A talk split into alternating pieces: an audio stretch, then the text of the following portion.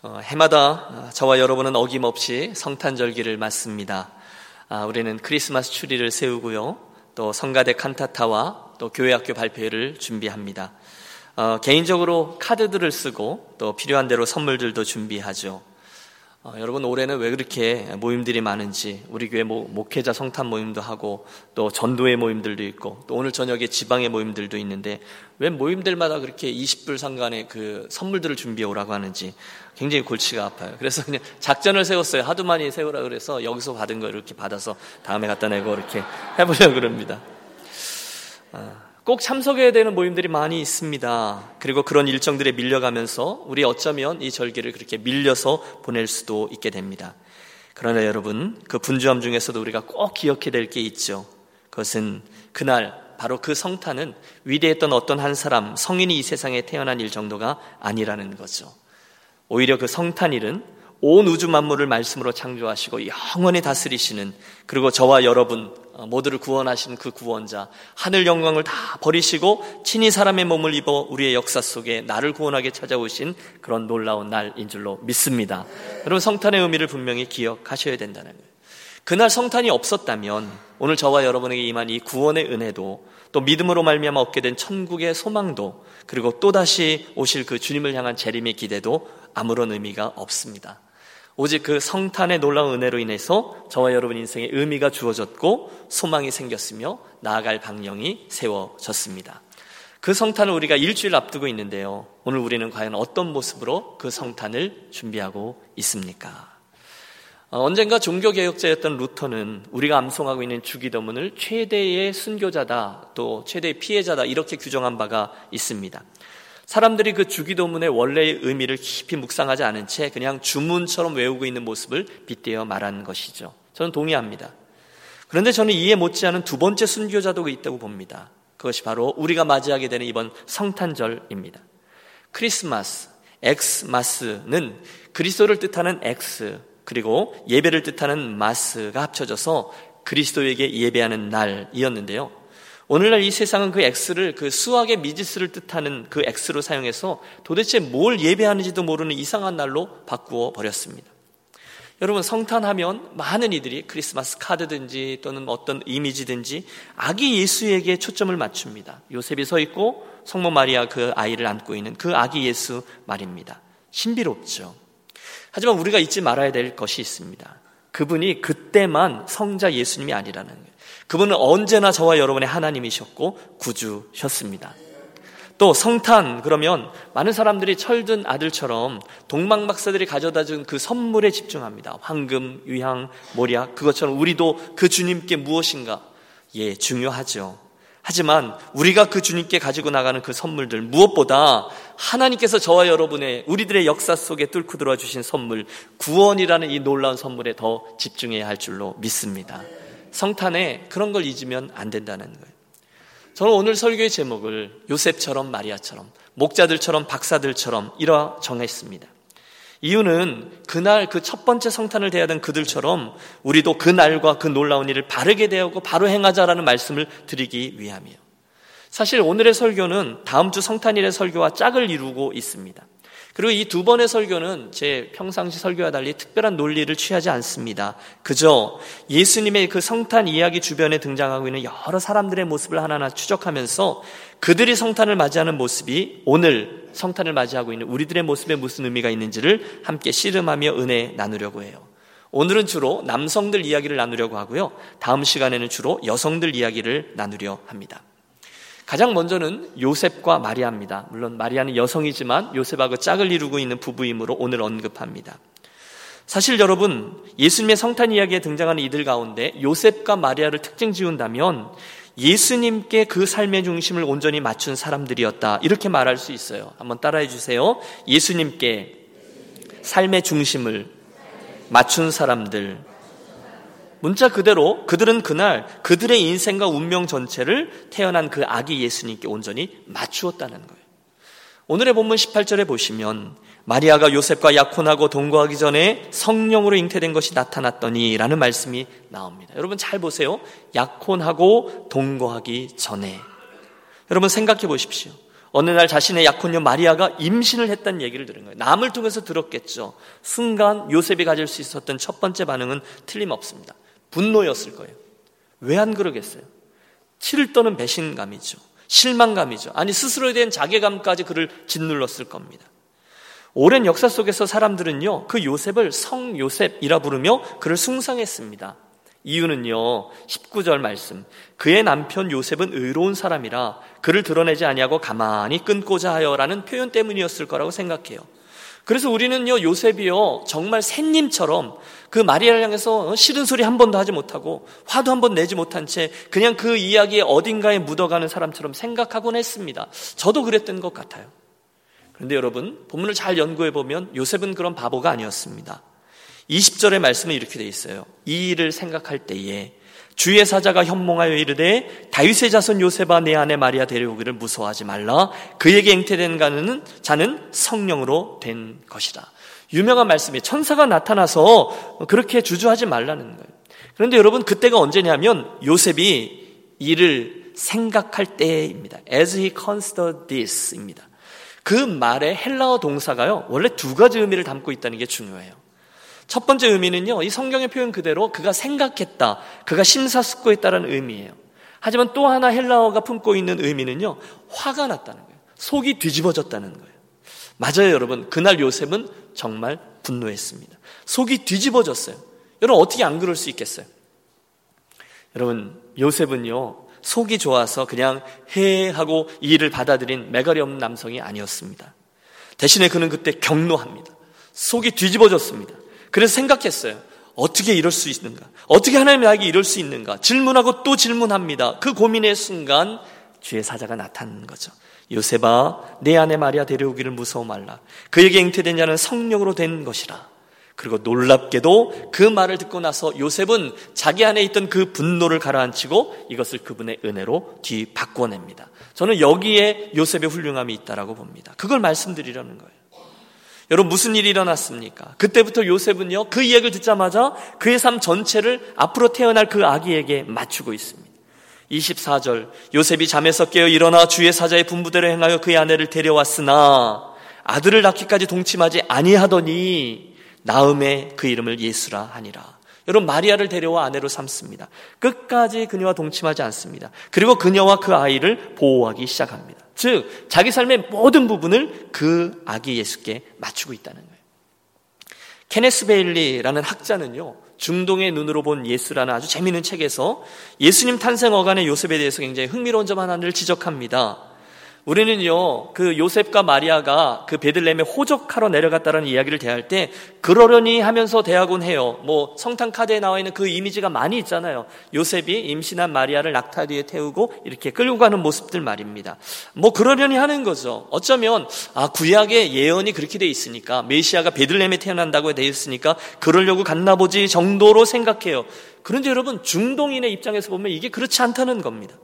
거기서는요, 공식적이거나 법률적인 문제가 생기면 늘 집안 남자가 나서서 그 일을 처리한다는 거예요. 그런데 요셉은 그날 마리아까지 일부러 데리고 베들레헴에 호적 신고를 하러 갔다는 거예요. 만삭의 아내를 데리고. 이게 평범하지 않은 거예요. 필요하지 않은 얘기예요. 도대체 왜 그랬냐는 거예요.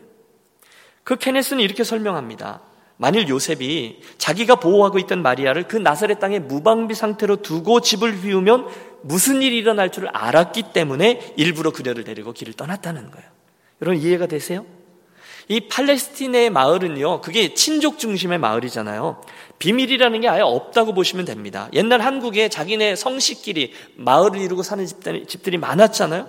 그것처럼 옆집에 무슨 일이 일어났는지를 동네 사람들이 다 알아요. 그러니까 아직 결혼도 하지 않았는데 임신한 여인이라고요? 아유, 여러분 지금까지도 그 지역에는 명예살인, 가족들에 의해서 진행되는 명예살인이라는 게 있거든요. 그러니까 그 당시 마리아의 케이스에는 거의 100% 죽게 되는 것이 맞습니다. 그래서 요셉은 끝까지 그녀를 챙기고 보호했다는 거예요. 와, 그러고 보니 여러분, 요셉은 자기 할 말도 못하고 그냥 늘 참기만 하던 샌님 같은 남자가 아니었습니다. 오히려 그는 이 모든 이야기들 가운데 자리한 진정한 영웅이었다는 거예요.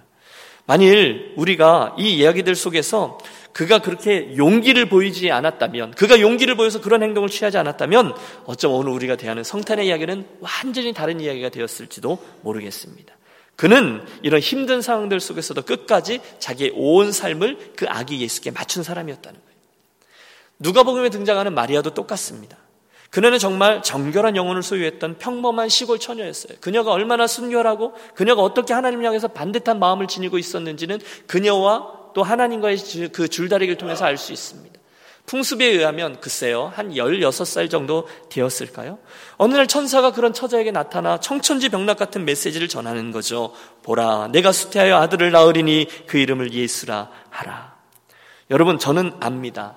우리 딸이 16살일 때 어느 정도의 정신 연령을 가졌는지 말입니다. 그 마리아가 그 이야기를 듣고 나서 그의 앞에 일어날 이 모든 일을 이해해서 받아들인 것이 아니었습니다. 생각해 보세요. 말씀드린 대로 마리아가 속한 공동체, 그 친족들로 이루어진 동네에서 마리아의 이야기를 고지곳대로 들을 리는 아무도 없었습니다. 오히려 대다수의 마을 사람들이 그 마리아를요 부정한 여인, 돌로 쳐 죽여야 할 여인으로 봤을 거예요. 그런데 그 상황에도 그녀가 보인 반응이 놀랍죠. 주의 계집정이오니 말씀대로 이루어지리이다.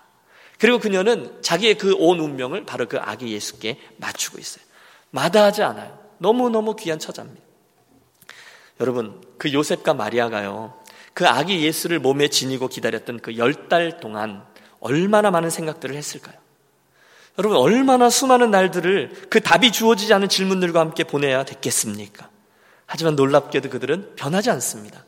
대신에 하나님께서 그들에게 주신 운명을 그대로 받아들이고 순종하고 그 실제로 그 아이를 낳고 예수라고 명명합니다. 하나님이 말씀하신 그대로요. 예, 그들은 그 아기 예수께 그들 삶의 모든 것을 그들 삶의 중심을 그 아기에게 맞춘 사람이었어요. 여러분 이게 그냥 단순히 그러고 끝나는 게 아니잖아요. 그들의 삶의 모든 게 포함돼요. 그 삶의 가치, 그 삶의 우선순위, 주변 사람들, 사회적인 시선들, 그들의 선택 다 포함돼요. 이 모든 걸 아기 예수께 맞추었다는 거예요. 2017년의 성탄주의를 맞이하면서 저는 저와 여러분 모두가 바로 그날 요셉과 마리아처럼 우리 인생의 모든 상황과 이슈들을 성육신하신 하나님 그 예수께로 맞추는 복된 심령들이 되시기를 축복합니다. 여러분 복잡하시잖아요. 여러분의 삶을 돌이켜보세요. 복잡합니다. 골치 아픕니다. 이것저것 선택하고 우선순위를 고려해야 될 게 너무너무 많아요. 하지만 오직 예수님, 그분을 중심으로 해서 저와 여러분의 삶을 반드시 맞추게 되시기를 부탁합니다. 왜냐하면 바로 그 예수 그리스도가 그 연약한 모습으로 태어난 아기 예수가 진정한 의미에서 온 우주의 중심이기 때문입니다. 여러분 동의하세요? 확실하세요? 지금 아멘 하신 건 굉장히 중요한 얘기입니다. 왜냐하면요, 사람들은 그때나 지금이나 자기들이 생각하고 있는 중심이 따로 있거든요. 로마 제국 사람들은요, 로마의 왕궁이 세상의 중심이라 생각했어요. 또 모든 히브리 사람들은요, 특이한 민족적 정체성이죠. 그들은 예루살렘이 세상의 중심이라 생각했어요. 그 성전, 그리고 약간 약은 사람들은 헤롯 대왕이 있던 그 궁전이 중심이라 생각했습니다.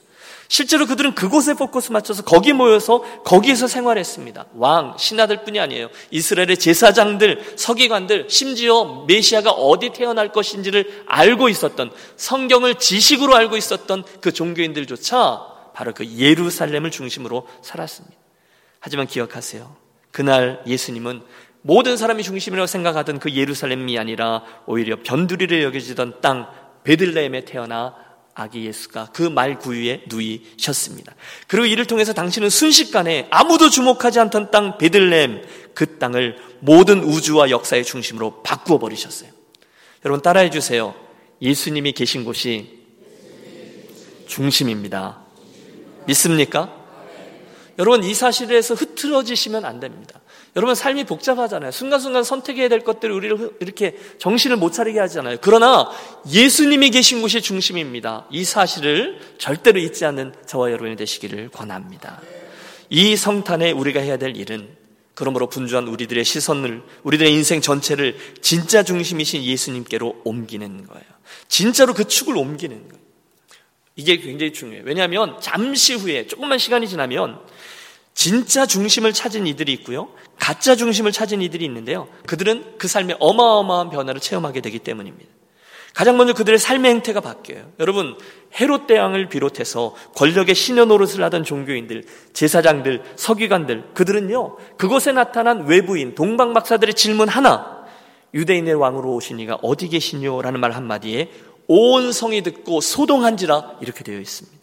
순간 그들은 동시에 그냥 소동하는 자, 그리고 만 거예요. 그들이 카테고리가 그렇게 돼버린 거예요. 그 질문 하나 때문입니다. 그건요, 그들이 지금까지 진짜 중심이 아니라 가짜 중심을 향해 살아왔기 때문이에요. 한순간 베들레헴이 진짜가 나타나니까 어이쿠 하면서 그 삶의 모든 것들이 흔들리게 됩니다. 우왕좌왕이죠. 여러분, 오늘날 세상에 그런 이들이 많습니다. 우왕좌왕합니다. 인생의 모든 것들이 출세에 맞춰져 있는 이들이 많습니다. 아마 대부분이 그럴 거예요. 인생의 모든 것들의 중심이 돈, 소유라고 생각하는 사람들이 많습니다. 아마 많은 이들이 그럴 겁니다. 권력자 앞에 가서 기생하는 사람들, 돈 주변에 기생하려고 하는 사람들, 사람들이 말하는 평가나 사람들의 인기에 합하려고 하는 사람들, 물론 나는 아니라고 생각하고 살지만 그런 이들이 얼마나 많은지 몰라요. 그런데 이 성탄절기에 여러분, 그런 인생들이 언젠가 진짜가 나타나면 한순간 소동하게 되는 사람들로 마치게 될 공산이 큽니다. 반대로 성경은 진짜 중심을 찾는 이들을 언급하죠. 성탄절 이야기에 여러분 많은 사람이 등장하잖아요. 그 중에 첫 번째 요셉처럼 마리아처럼 동방에서 온 이방인 박사들처럼 들에서 양을 치다가 어, 예수 탄생 소식을 듣고 경배하러 온 유대인 목자들처럼 세상에는 언제든 진짜 중심을 찾아 움직이는 이들이 많이 있습니다. 그리고 그들이야말로 진정한 의미에서 성탄을 체험하게 될 줄로 믿습니다. 그 성탄의 기쁨은 그들의 것이에요. 마태복음 10장 동, 마태복음 2장 10절에 보면 동방 박사들 이야기가 나와요. 저희가 별을 보고 가장 크게 기뻐하고 기뻐하더라. 저들이 어떻게 했다고요? 기뻐했다는 거예요. 별 때문일까요? 아니죠. 그 별이 가리키고 있는 성육신 하신 하나님, 진정한 우주의 왕, 그분 때문에 기뻐하게 된 것입니다. 사랑하는 여러분, 선택하십시오. 2017년의 성탄에 다가서면서 참으로 씁쓸한 그 소동하는 자의 자리에 서시겠습니까? 아니면 진정 기뻐하는 자의 자리에 서시겠습니까? 오늘 저와 여러분 무엇을 쫓고 있습니까? 여러분 냉철하게 연말이면 우리가 리셋하는 거잖아요. 리셋. 정신 정신을 똑바로 차리고 오늘 나는 어떤 중심을 찾으며 인생길을 걸어가고 있습니까? 진짜 중심이신 예수 그리스도입니까? 아니면 가짜 중심인 헤롯 대왕과 세상 것들입니까? 그들이 생각하는 세상의 중심 예루살렘입니까? 아니면 주님이 생각하시는 중심 베들레헴입니까? 바랍니다. 이 복된 성탄절기에 첫 번째 그날 요셉처럼 마리아처럼 그리고 동방에서 온 박사들처럼 저와 여러분의 삶의 모든 중심이 베들레헴에 있는 아기 예수 그분에게만 온전히 맞춰주는 복된 심령들이 되시기를 축원합니다. 예. 두 번째, 이제 그 진짜 중심 베들렘의 아기 예수께로 나아간 우리가 할 일이 있어요. 그것은 우선 성경에 나오는 여러 기록들처럼 그 아기 예수를 보고 기뻐하며 경배하는 거죠. 그분의 나심을 찬양하고 예배하는 겁니다. 여러분 목자들이 그랬습니다. 동방 박사들이 그랬습니다. 누가복음 2장에 보면 구원자이신 아기 예수가 태어났다는 소식이 제일 먼저 그 사회에서 가장 낮은 계층에 속해 있던 한 물이 목자들에게 전달됩니다. 그들은 그, 그 소식을 듣고 처음엔 두려워했어요. 하지만 아기 예수께로 나아가죠. 이유는 하나, 경배하기 위함입니다. 예배하기 위함입니다. 마태복음 2장에 나오는 동방 박사들도 마찬가지입니다. 이방인이에요. 어떤 이들은 그들이 아라비아 사람이었을 거다. 어떤 이들은 페르시아 사람일 거다. 제가 어릴 때 들었던 어떤 한국 목사님, 나이 많은 목사님 아마 한국에서 왔을 거다. 이렇게 표현하세요. 동쪽이니까, 동방에서 왔으니까. 네. 그건 모르겠어요. 그러나 그들이 별을 보고 왔어요. 이유는요? 경배하러 왔다는 것입니다. 여기에 우리가 놓치지 말아야 될 게 있어요. 그 첫 번째 성탄에 주님께로 나온 이들은 모두 다 예배자였다는 거예요. 경배자였다는 거예요. 그러므로 이 성탄의 스피릿에는 반드시 그분을 향한 예배, 경배가 있어야만 합니다.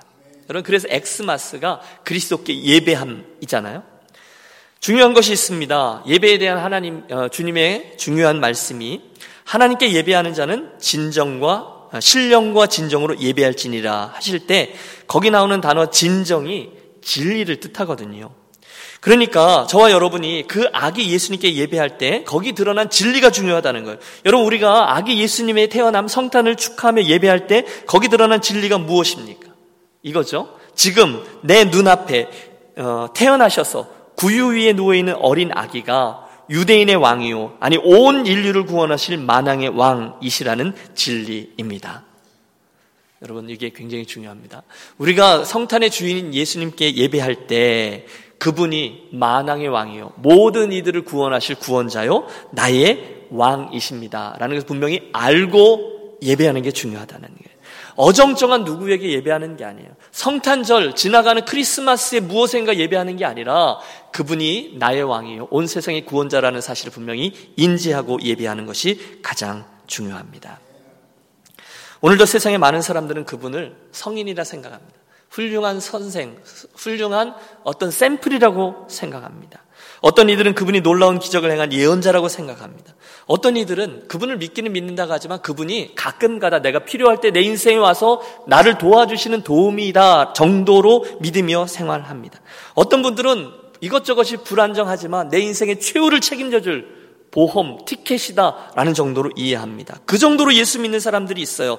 그러나 사랑하는 유년 가족 여러분, 오늘 이 성탄의 주님을 예배하러 우리 일주일을 진행하며 나아가실 때 저와 여러분에게 가장 필요한 진리가 이겁니다. 그 주님을 주와 할렐루야 주님이에요. 주 주와 그리스도 즉 나를 죄에서 구원하기 위해 이 땅에 오신 구세주요 왕으로 분명히 알고서 예배해야 한다는 것입니다. 이 진리예요. 여러분 이게 쉽지 않아요. 왜냐하면 별 생각 없이 매년 오는 절기로 대하기가 쉽거든요. 매년 하는 가족 행사니까 이 LA 왔다가 엄마 아빠와 같이 한번 예배하러 나와주는 자녀들도 있을 겁니다. 부모님 때문에 나오는 아이들도 있을 겁니다. 또는 아이들 때문에 억지로 나오는 부모들도 있을 겁니다. 예배 빨리 마치고 빨리 가서 쇼핑을 한다든지 또는 가서 가족들과 즐거운 식사를 하려고 그러면서 정신을 거기에 두고 예배하는 분들도 있을 거예요. 여러분 부탁합니다. 다 잊으십시오. 그리고 가장 중요한 진리죠. 그분이 이 땅에 구원자로 오셨고 바로 그 하나님이다라는 사실을 기억하며 그분께 진리 안에서 예배하는 저와 여러분이 되시기를 권합니다. 가장 중요해요. 임마누엘 하나님이 우리와 함께 하러 오셨다는 그 진리가 관건입니다. 그게 없으면 성탄은 성탄이 아닌 거죠. 임마누엘 우리에게 오신 아기 예수가 곧 우리를 구원하실 구원자시다라는 이 단순하지만 분명한 사실을 붙들고 이번 성탄을 맞이하게 되는 저와 여러분이 되시길 또한 부탁합니다. 본설계의 세 번째 포인트인데요. 이 메시지를 통해서 저와 여러분이 세 번째로 기억하려고 하는 이들은 동방 박사들이에요. 특별히 그들이 가지고 온 선물도 중요하지만 아니 오늘 제가 주목하려고 하는 것은 그들의 마지막 모습에 대한 기록입니다. 마태복음 2장을 보시면 오랜 길을 헌신으로 갈망으로 예물로 경배하러 나왔던 저들이 모든 사명을 마쳤을 때 하나님의 지시를 하나 받는 것을 봅니다. 그리고 순종하죠. 꿈에 헤롯에게로 돌아가지 말라 지시하심을 받아 다른 길로 고국에 돌아가니라. 일단 아기 예수를 만나 경배했거든요. 그 다음에 하나님의 지시가 임해서 그들이 원래 계획과 다른 길을 택해서 나아갔다는 거예요. 이쯤에서 우리가 헤롯을 이야기하지 않을 수 없죠. 여러분 헤롯 왕은요 정말 복잡한 인물입니다. 그는 혈통적으로 이두메 사람, 아랍 사람입니다. 어머니는 에돔 사람이라 그래요. 그런데 종교적인 측면에서는 유대인이었어요. 문화적인 측면에서는요 헬라인이었어요. 그리스의 문화를 쫓아갔어요. 정치적인 측면에서는요 뼛속까지 로마 사람이었습니다. 여러분 벌써 정신이 없죠? 예. 그게 헤롯이에요. 그런데 그 헤롯이 세월이 흐르면서 점점점 무너져 갑니다. 그는 자그마치 10명의 여인들과 결혼을 했는데 그것 때문에 훗날 자기에게서 나온 아들들마저 그의 정적이 될 수 있음을 깨닫고 실제로 사랑하는 두 아들들을 목졸라 살해합니다. 너무너무 사랑하던 아내마저 처형합니다. 그래서 그의 삶을 마칠 때쯤에는 갖가지 고통스러운 병으로 위독했는데요. 그의 마지막 명령은 이거였습니다. 온 나라의 유명한 유대인들이죠. 유명한 명사들을 체포해서 여리고의 경기장에 가두었다가 내가 죽을 때 그들을 처형함으로 온 세상을 애곡하는 장으로 만들라 였습니다. 어, 뭐 지켜지진 않았어요. 그러니 그러던 저가 예수님의 탄생 소식을 듣고 베들레헴과 그 지경에 있는 두 살 아래의 유아들 남자아이들을 학살하라 명령하는 건 충분히 가능한 일이었어요. 그런데 박사들이 예수님께 경배한 후에 꿈에 하나님의 지시를 듣고 헤롯이 아니라 다른 길을 통해 돌아가잖아요. 참 드라마틱합니다. 저는 이 이야기를 뭐 여러 가지로 적용할 수 있지만 저는 우리 교회 식구들과 올해는 이렇게 단순히 적용하고 싶어요. 예수님을 만나셨어요? 예수님을 경배하셨어요? 구원자를 만나셨다면 그 다음에는 그 길이 달라져야 한다는 것입니다. 우리가 원래 계획했던 길이 있어요. 그러나 다른 길로 가야 된다는 거예요. 원래 계획은 헤롯 궁전으로 다시금 가. 그에게 바들레헴에서 태어난 유대인의 왕 이야기를 해주고 그리고 돌아가는 거지만 이제 달라졌습니다. 왜요? 주님을 만났거든요. 헤롯 왕이 왕이 아니라 지금 태어난 아기 예수 그분이 진짜 왕이라는 사실을 알게 되었거든요. 이번 성탄에 사랑하는 여러분, 저와 여러분 모두는 그 막 태어나신 아기 예수께 경배할 겁니다. 진리 가운데 우리 예배할 거고요. 예물도 드리며 헌신하며 그분의 뜻을 물을 겁니다. 그러면서 우리가 성탄주의를 예배할 거예요. 그리고 나서는 사랑하는 여러분, 온 길과 다른 길로 걸어 나가는 저와 여러분이 되시기를 바랍니다.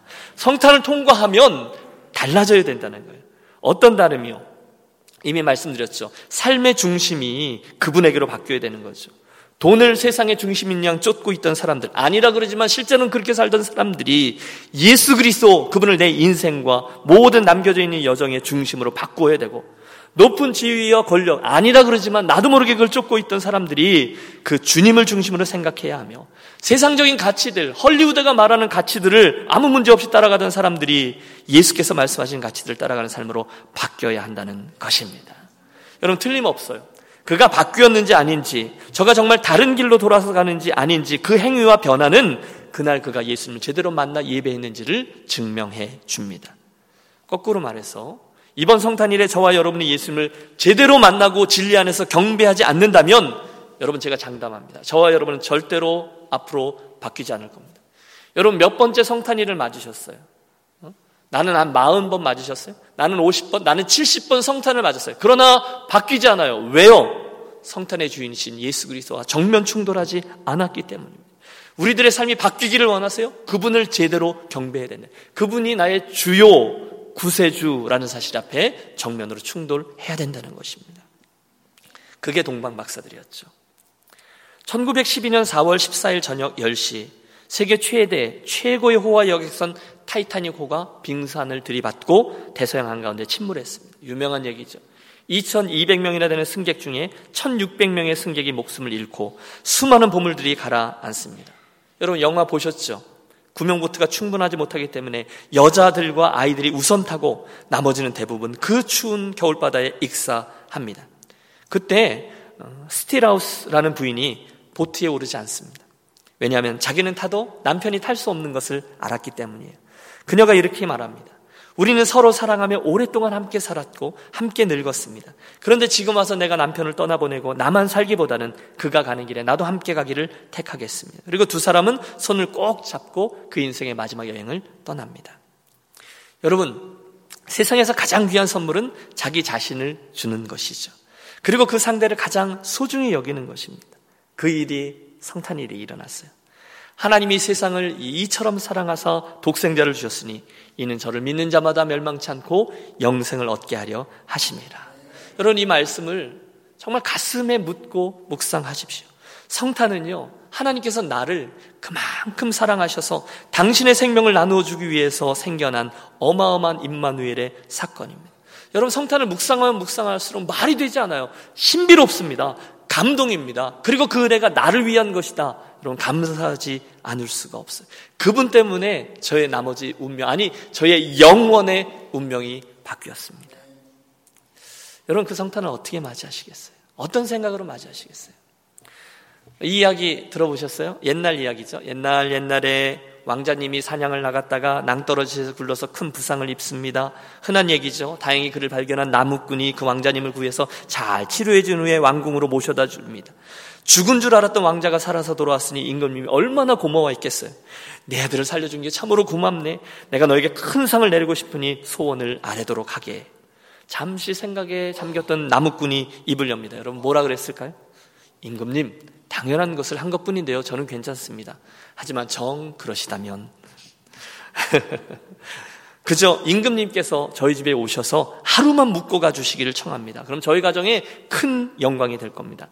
여러분 그게 뭐가 어렵겠어요? 임금님 흔쾌히 허락하죠. 주변에 있던 신하들이 아이고 바보 이랬을 겁니다. 문제는 그 다음 날부터 일어났습니다. 여러분 무슨 일이 일어났을까요? 임금님의 그 행차를 한 달 전부터 준비하기 위해서 대궐이 발칵 뒤집힙니다. 많은 실무자들이 파송되어서 길을 넓히고 집을 싹 수리해주고 최고의 식사까지도 다 준비해 주었습니다. 여러분 나무꾼이 다른 걸 부탁한 적이 없어요. 그냥 임금님께 하루만 내 집에 와서 머물고 가주십시오 했는데 그만 그의 집과 동네와 환경 전체가 그의 사회적인 지위가 완전히 바뀌어 버린 것입니다. 무슨 말씀을 드리려고 하는 것일까요? 여러분 세상의 임금이 단 하루만 내 집에 와서 머문다 해도 이렇게 달라지는 게 우리의 인생인데 하물며 온 세상 만물을 다스리는 아니 우주 만물을 다스리신 만왕의 왕이 나에게 오셔서 임마누엘 나와 함께 해 주신다면 여러분 우리 삶에 얼마나 많은 변화와 축복들이 일어나겠습니까? 그런데 그 일이 일어난 거예요. 그리고 그 성탄일, 그 임마누엘 하나님 저와 여러분을 위해서 오신 것입니다. 또 한 번 성탄절기를 맞으면서 이 계절에 저는 저와 여러분이 이런 분들이 되셨으면 좋겠어요. 첫째, 요셉과 마리아처럼 우리들 삶의 진정한 중심을 그분께로 정말로 맞추는 사람입니다. 둘째, 목자들, 그들, 동방박사들처럼 진리 가운데 예수님을 경배한 사람들이 되는 겁니다. 그리고 셋째, 그 마지막 박사들의 마지막 모습처럼 예수님을 만난 후에 변화된 길로 다른 길을 선택하여 나가는 사람이 되는 것입니다. 오늘 예수레살렘에 있는 제사장들과 서기관들과 헤롯 대왕처럼 엉뚱한 데 시선을 집중하고 있다가 성탄의 소식을 듣고 우왕좌왕하는 그런 소동하는 사람으로 이번 성탄을 통과하지 마시고 사랑하는 여러분 이 세상의 진짜 중심 예수님에게 우리 일주일 내내 잘 집중하고 묵상하고 있다가 만왕의 왕으로 나의 죄를 구원하기 위해서 나르에게 영생 복락을 허락하기 위해서 오신다는 그 진리가 무슨 의미인지 묵상하고 있다가 그분을 바르게 만나고 바르게 예배하는 저와 여러분들이 되시기를 축복합니다. 그러면 나도 모르는 사이에 우리는 변화된 그리스도인 예수님을 충격으로 만났기 때문에 정말로 모든 삶의 변화를 정말로 체험하게 되고 또 새로운 글쎄요. 지금까지 우리가 걸어왔던 색깔과 다른 종류의 그리스도인의 삶을 살아가게 되시기를 우리 주 예수 그리스도의 이름으로 축원합니다. 기도하겠습니다. 성탄의 주인으로 오신 하나님 아버지, 이 아침에 우리에게 보여주신 말씀대로 우리로 예수 그리스도를 중심으로 살아가는 인생, 참 진리 가운데 예배하는 인생, 나아가 예수님을 바르게 만남으로 변화되는 인생을 살아갈 수 있도록 이번 성탄을 내 인생의 특별한 계기로 삼아 주시옵소서. 우리들의 그 바른 태도와 경배 때문에 하나님 우리 인생에 여러 번 맞는 성탄이지만 최고의 성탄 절기만 되게 하여 주시옵소서. 구원자로 오신 주 예수 그리스도 이름으로 기도하옵나이다. 아멘. 함께 일어나셔서 우리 결단의 찬송 함께 부릅니다.